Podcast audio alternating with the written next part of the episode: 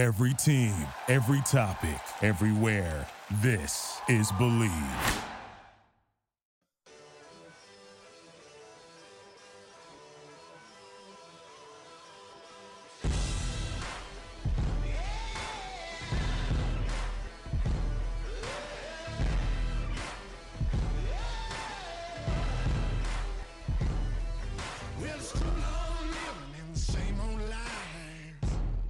Morning, Razorback Nation, and welcome to another episode of the Hawg Talk Podcast. This is special edition, episode number 81, with your host, Porter Hayes, with special guest host Alyssa Orange of Pig Trail Nation. And they also get to have the opportunity to talk to Sarah Spain from ESPN. They talked about her rise to ESPN, women's empowerment, and all the amazing women's programs at the University of Arkansas. This episode is brought to you by Hyman Services in Northwest Arkansas. Is your to-do or honey-do list too long to tackle? Are your DIY skills likely to fail you? Do you wish you had a handy friend who would do what they promise without breaking the bank? Hyman Services is a family-owned and operated business whose work ethic and customer service will restore your confidence in handing in. Our customer service reviews speak volumes. Check Hyman Services out on Facebook and call us for any interior or exterior project around your home or business. We do repairs and installations, small remodels, landscaping, decks, patios, fencing, and so much more. Call Hyman Services today at 479 347 9336 and tackle your to do list without getting your hands dirty. This is Jacob Davis, and I want to tell you this is going to be a great episode of the Hawg Talk Podcast. Porter Hayes has done a terrific job, and I hope you enjoy it and spread the word about the great sports at the U of A. Pig. Edition of the Hawg Talk Podcast today, alongside my co-host Alyssa Orange of the Pig Trail Nation. We have from ESPN's Around the Horn, highly questionable. Also, a two-time Dan Le Batard Show Suey winner and a former heptathlete at Cornell, Sarah Spain. How you doing today? I'm good. Thanks for having me. Yes, Sarah. So basic, yeah. So basically, tell us about your journey. You know, from from being a heptathlete at Cornell and to your rise that took you to where you're at now with ESPN. Well, it's sort of a winding journey, so I'll make it uh, rather quick. I was an English major at Cornell. I was a heptathlete, and uh, growing up, I always wanted to be in entertainment. I hoped to be on Saturday Night Live or maybe uh, Broadway, and so um, I took some acting classes and and did as much as I could in the arts at Cornell while competing, kind of understanding that my athletic career would end after college. Um, and then shortly after college, I moved to LA to try to pursue comedy and acting and stuff. Took a bunch of classes, did all the stuff you do, you know, work in a restaurant and, and do jobs where you can take off for, for auditions and stuff. Um, and I took a hosting boot camp weekend to learn about TV hosting, hosted a fake Chicago Bears show to practice teases and throwing to break and stuff like that.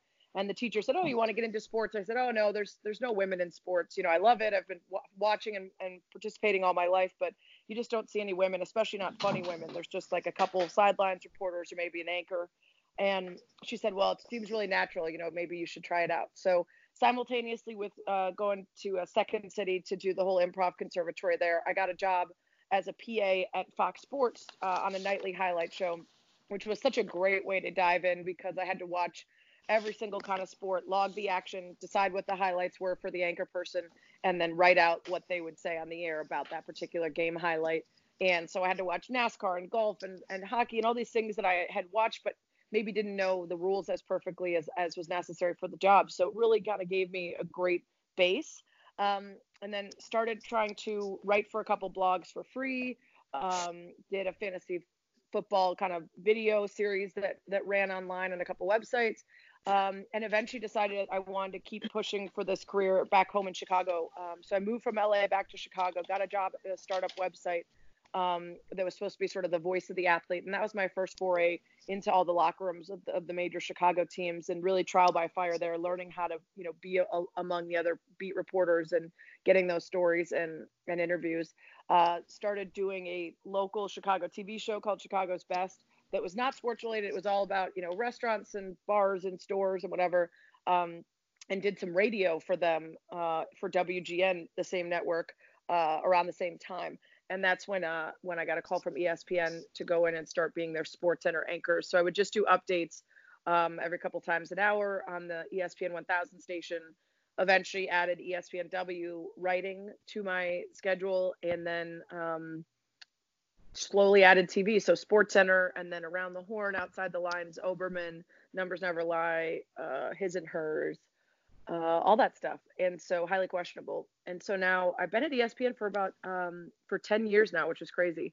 Uh, and so I have my national nightly radio show, uh, 6 to 9 p.m. Eastern every weeknight, my podcast, and then uh, the shows you mentioned around the horn, highly questionable, Le Batard, and then still doing writing stuff for uh, for ESPNW. So uh, they keep me pretty busy even right now when everyone's talking about how bored they are. I'm like i still got all my shows every day and work to do so.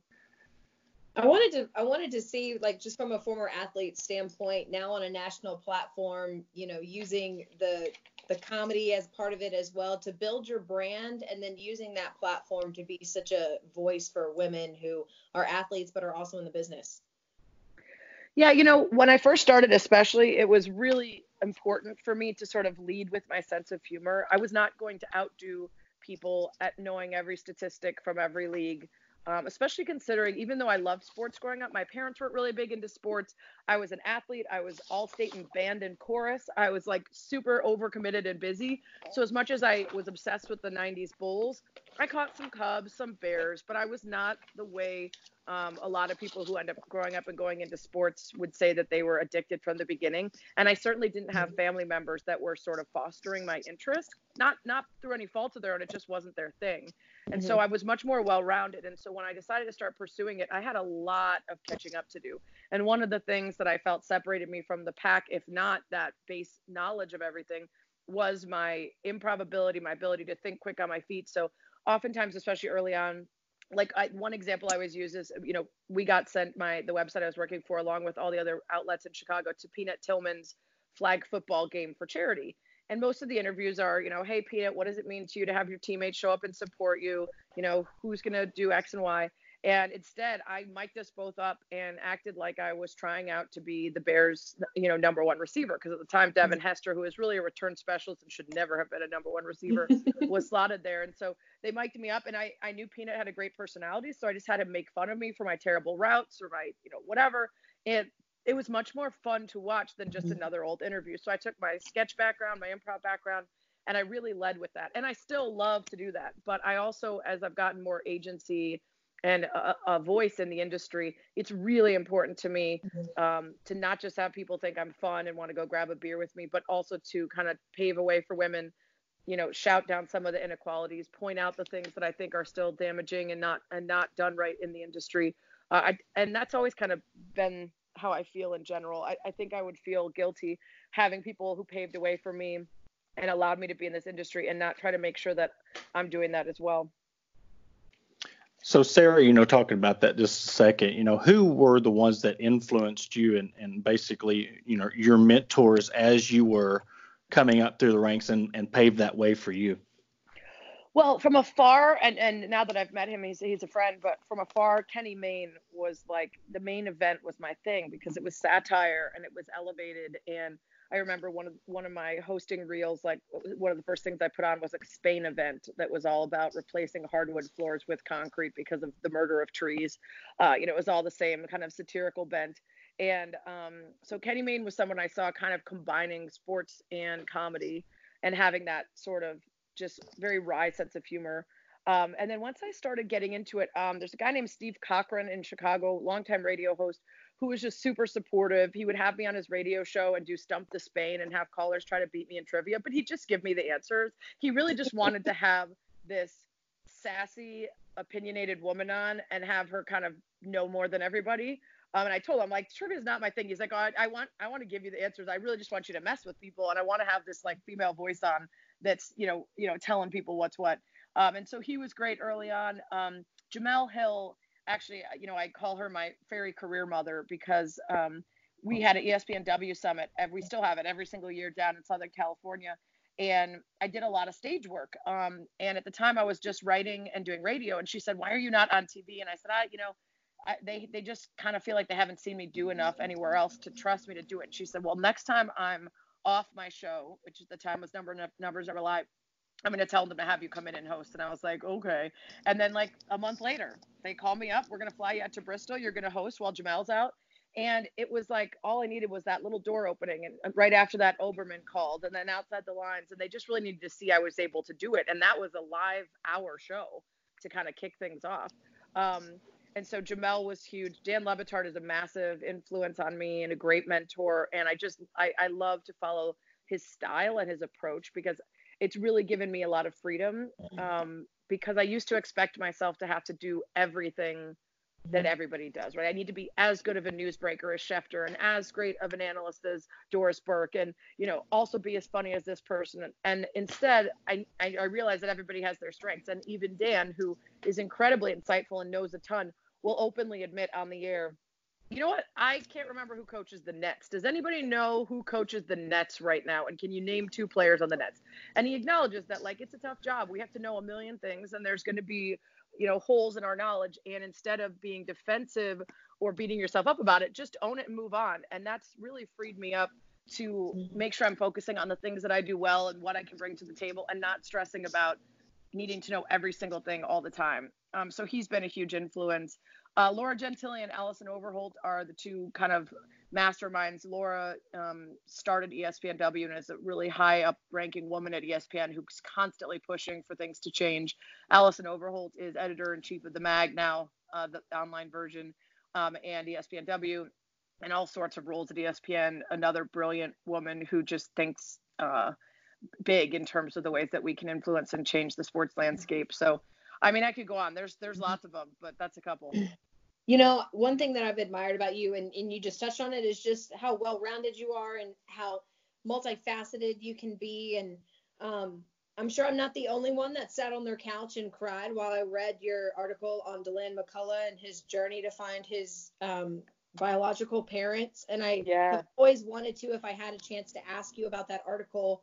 And when that story fell in your lap, the the feelings that it evoked in you and then what it was like to write a piece that's so profound but almost impossible when you think about yeah. what happened.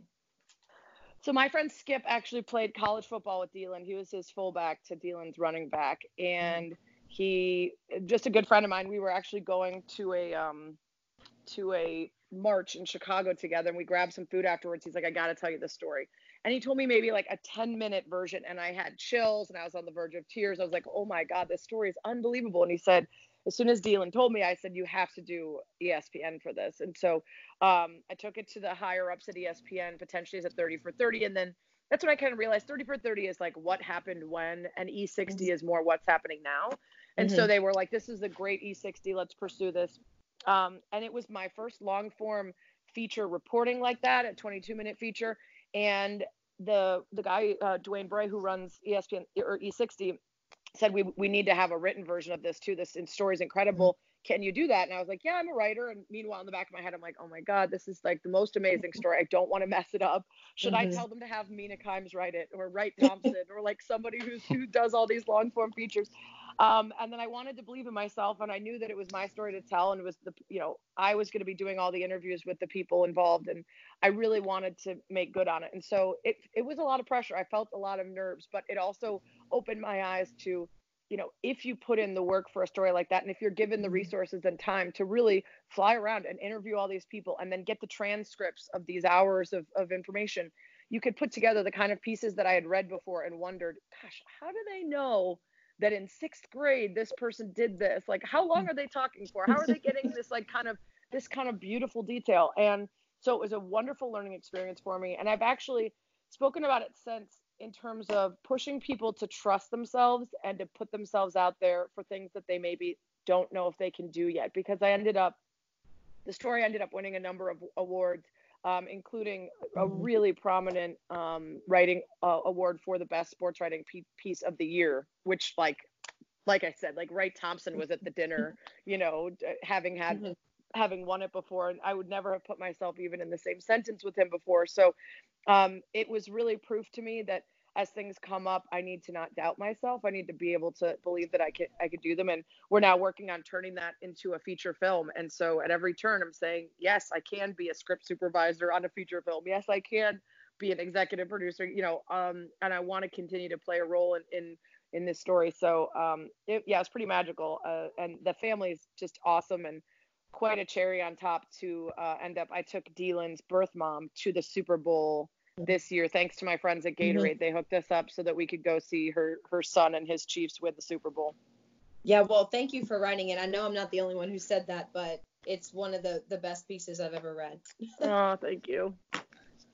So Sarah, you know, even here now we're you know we're in 2020 and we're still dealing with you know derogatory comments, whether you know Sabrina Ionescu, you know, and her being the first player in NBA history to surpass 2,000, 1,000, and 1,000, and all the negative comments she received off of that. And I know you were a part of the response, and I followed along as you were, and you yourself as being with ESPN, you yourself deal with the negative comments. And you know, Dawn Staley was vocal about being the number one team in the nation in women's college basketball, and it was just not enough publicity she felt that her team was getting. And I mean, how do we really, as a whole, overcome that? Yeah, you know, there's a lot in there, and it's interesting. I think when people ask how we can fix sexism, uh, lack of resources, uh, lack of respect, uh, lack of media attention, etc., um, in women's sports, I say, well, we first have to fix it in society, right? We're not. Mm-hmm this isn't an isolated space where these things occur. This is a reflection of our, our larger and greater views about women and their worth. In society, it's difficult to find people who are willing to prioritize the skills and talents of a woman over her appearance. You look at there's been some very prominent examples, whether that's like Michelle Obama, where everyone wanted to talk about her clothes and her arm development, right? Instead of the fact that she was this brilliant, accomplished uh, career woman, or you know Amal Clooney who's like you know fighting like massive uh, you know political crimes and and injustices. And meanwhile it's all about whether you know she looks cute next to him on a red carpet. We we have a lot of trouble in general. We also want to put women in into boxes so that if we decide that we're willing to respect them as an athlete then maybe we aren't also looking at them as a woman. And if we're if we you know there's there's so many there's so many aspects you know i think some of the sports that really succeed in mainstream are the ones where the women are are aesthetically and and traditionally pleasing. That's girl next door look. They're not too tall or too muscular or too queer or too black or too anything and that's soccer that's tennis. But then you know you insert someone like serena williams and you watch the way that people react to somebody who isn't the norm breaking through um, women's basketball. Our women's basketball Olympic team has been as dominant as any team in history. They just don't get the same love and attention as our, say, soccer team. A lot of that is that they're taller, they're stronger, they're less, you know, stereotypically feminine. There's a lot of queer, there's a lot of women of color, and you know, all those issues that we have in regular society bleed into our coverage and our acceptance of sports. Um, and so I think, on the one hand, there's a lot of needing to continue to talk about it and engage on it and make sure people realize that there's still so much to, to, change. And then there's a lot of action as well, where it's just people who are breaking down barriers, doing amazing things, and changing the general subconscious, even without people knowing it. Whether that's someone like, you know, Doris Burke calling all these games, or it's Simone Biles, or or Serena. You know, there, there's there's ways to just continue to push through and achieve I would say even Sabrina Ionescu. I mean, as much criticism as she might have gotten, she also had a bunch of NBA dudes watching her games and coming up to to watch courtside and saying that she's different. And uh, those kind of uh, those kind of uh, stamps of approval from the best, you know, game recognized game, and that's the thing that stands out the most to me is that usually the people criticizing women in sports, whether they're analysts or or athletes, are not the athletes themselves because they get it. It's the lump on a log dudes at home. It's the potentially jealous or um, int- intimidated other male scribes who are worried about their precious space being, you know, stepped on. Um, and so, you know, there's a there's any number of elements that sort of have to be addressed before things will change.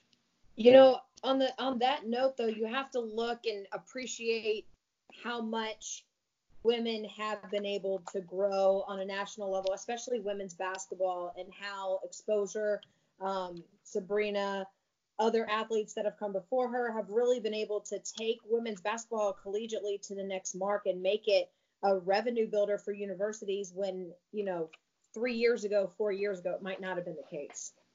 I totally agree. Um, and it's interesting whenever people ask me sort of that blanket question of like, how what what how have things changed since you got in the industry? I always say it's unbelievable how many more opportunities have opened up for women or that women have gone and grabbed it when even when i just started there were not very many women who were opinionists. There were not very many women who were analysts.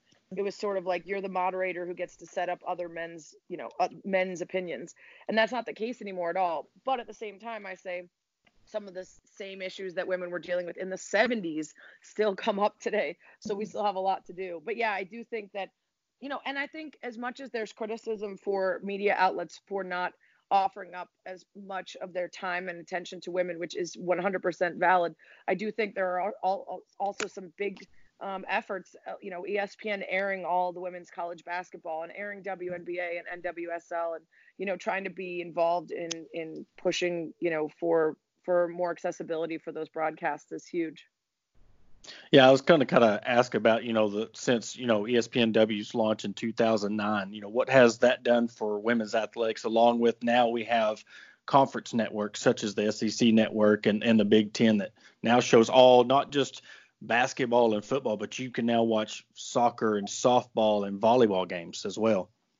Yeah, those specific to uh, um, different conferences are are great because it's just a space for people who pursue that stuff to find it. And I feel the same way about W. You know, uh, at first it was criticized as sort of um, people would use the word ghettoization of it, that it was put off into its own space and hidden. But I disagree with that. If if stories were compelling enough, they would go to the front page of regular.com. The key was that when you're on .com, there's so many things to see and read about that uh, you wouldn't often be able to find all of the stories about uh, female athletes in sports specifically. W just gives you a place to find it. And people would never say that about ESPN FC or The Undefeated or even mm. Grantland if you were interested in pop culture sports intersection or um, you know any of the specific branch offs that were for sports they wouldn't say that but they would have that criticism for for w. And i think that really um, lessened once people saw the product and could appreciate that it was a landing page for all those things that you might have interest in. And then it also bleeds into the way the company works as a whole. You know a lot of the women's basketball broadcast and coverage are you know espn's W's domain and and and they're sort of running that content.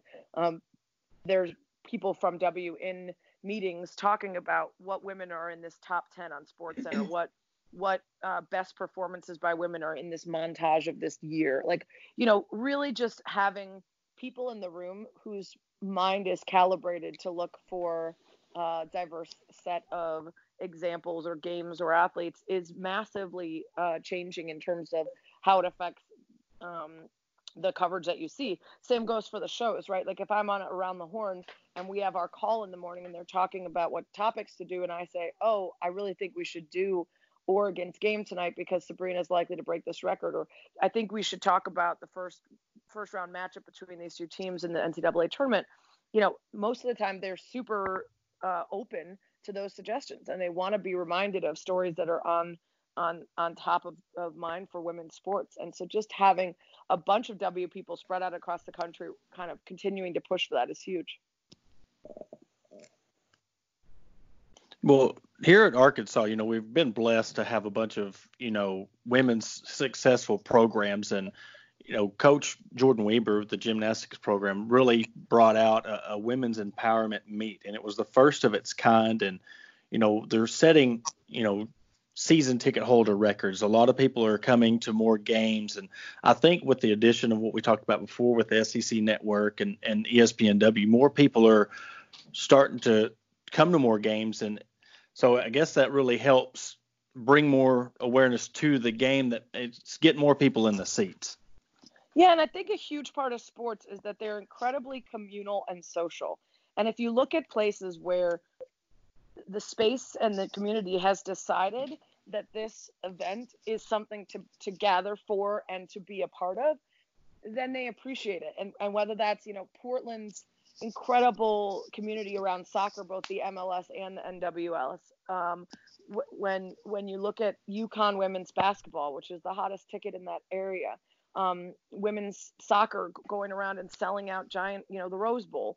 Um, part of the shift needs to be in the way we all talk about and address women's sports because I think you look at some of the bigger voices in sports back in the day, and you know, Bill Simmons always comes up to me the way that he would talk about, you know, the WNBA, the way prominent male sportscasters would talk about the WNBA derisively with for, for no reason, right?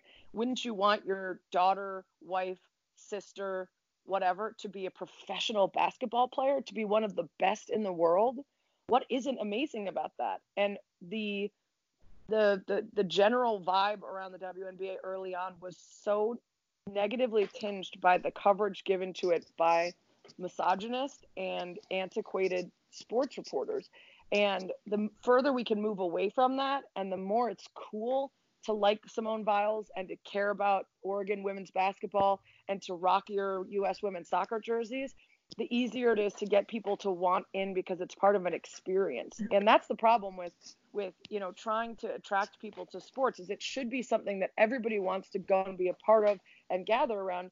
And when it's not being given its due, that's really hard to do. And I, you know, I went on a rant on my radio show during the height of Ionescu's run, and I said, listen, she just broke this record that had never been done before, and half of the TV and radio people on ESPN that are reading their Sports Center update or are talking about it are calling her Ionescu. Like that's not acceptable. And nobody that's working on their show is correcting them, so they don't know it either. Mm-hmm. And so you wouldn't show up and talk about another topic and not do the tiniest bit of research on it, but you feel comfortable doing that when it's women's sports because you don't care. And meanwhile, you've got people having experts to come on to talk about the XFL that hadn't even started yet and being able to tell you the team names and yada yada. And this girl is in her fourth season of of you know dominating, and we we know all about her. She's been building all season, and you haven't figured out how to say her name yet. Like that tells me mm-hmm. all I need to know about whether you are giving this the attention and respect that it should get. And and I think that's one of the biggest things that needs to change is people's jobs are to know about this stuff and when it comes to women's mm-hmm. sports a lot of times they let themselves off the hook and don't do the work mm-hmm. exactly and I'll, I'll kind of finish off with two kind of questions i've always wanted to ask you all-time UConn, all-time Tennessee. Who do you got one on in, in a game? oh man, oh man. Well, is Pat coaching Tennessee versus Gino? Yes, yes. Yeah, Pat versus Gino. That's the only way you yeah. got to have it. That's the only way you can do it. Oh. I'm to say UConn. I think there's a bigger pool of greatness because they're still on that run, and Tennessee's not quite at its peak the way it was before. I'm going to still take UConn, but that would be an amazing game to watch. Great answer. Yes, I, would have UConn. My dad, he was actually uh, stationed in uh, Fairfield, Connecticut back in 96 to 2000. So Ooh, I got run. to go up there during yeah. the rise of that. So I've always, and my best friend in high school was a big Tennessee fan. So, I mean, all throughout our high school career, we had this rivalry because we knew when they played, it was going to be a battle between Pat and Gino. I mean, that was, a lot of people don't realize how good of a rivalry that was and it really kickstarted a lot of the the popularity of women's college basketball. Absolutely, it was a huge part of it. Yes. those two battling back and forth. Well, I want your personal opinion before we go. How excited are you about the early release of The Last Dance? And what uh-huh. is a lot of these people who don't know who the real GOAT is? What, what are oh, they yeah. about to see? I'm super excited. The only thing I'll say that tempers it is that I'm bummed that there were some really big plans around it that won't be seen now. There was a, a big premiere in Grant Park uh, uh in Chicago. There's an event in New York. Um, so I think a lot of the rollouts and events that the PR staff and the team had been working on are not going to happen, which is a bummer. Uh, but yes, excited to have something to focus on and uh, to talk about. And you know what's what's going to be interesting is for people to see Michael's intensity at every free throw, every defensive possession, every practice. I think they will both admire it, and there will be criticism as well of his, you know, impatience for teammates and those that were lesser than him. But it was what drove him and made him so great. And then I think that team especially is interesting because you kind of can group them with all the other of that of those two three peats. But by 97 98, Phil Jackson had made it clear he was leaving after that season. Scottie Pippen had been asking for a trade. Jordan was likely to be gone when Phil went. And so it was, and then Rodman, you know, so you're keeping together these disparate pieces that had been so unified and were kind of on their way out. And it would have been easy for that team to fail. Um, it's remarkable that they didn't in any of their trips to the finals. I mean, how spoiled were we that not only did we get six titles during that decade, but that they never lost one. They never made it all the way to the finals and then broke our hearts at the highest stage. So um, that uh, that kind of drama behind the scenes and the marionette strings of Phil mm-hmm. Jackson kind of making sure that all the puppets were in the right spot and did the right things uh, is going to be really cool to watch. And I just think there's so much about Jordan behind the scenes uh, that we're going to get to get to see because he's not someone that is always as, as publicly um, transparent. And so, uh, yeah, and I think all the kids that think he's just a meme now are going to get it. They're going to understand. Sarah, I, I, don't know if you know this, but one of the assistant basketball coaches at Arkansas is Corey Williams, who was on one of those. Uh, nice. Idol that, and he his claim to fame, he always tells us is Michael Jackson said my or Michael Jordan said my name. just the once, yeah. yeah. Right, just once. That's awesome. Yeah. Well, Sarah, I really appreciate you taking time from your your busy schedule to be on our podcast and really help us, you know, bring bring more awareness to the, the women's empowerment and the women's game because I mean, as much as it's growing, it's still not where we like to to see where it's at. So thank you again for coming on. Yeah, we appreciate it. Me. Thanks, Sarah. Yeah, thanks, guys. It was great talking to you. Anytime. Thank you. Razorback fans, that'll do it for episode number 81, special edition of the Hawg Talk podcast. Thank you, Porter. As always, you did a great job, and thank you to the ladies, Alyssa Orange of Trail Nation and Sarah Spain of ESPN for being on the Hawg Talk podcast. We hope you Razorback fans enjoyed the show. Come back again, and always share our content as you can on social media. We appreciate every single one of you fans. Woo Pig. Thank you for listening to Bleav. You can show support to your host by subscribing to the show and giving us a five star rating on your preferred platform. Check us out at Bleav.com and search for B L E A V on YouTube.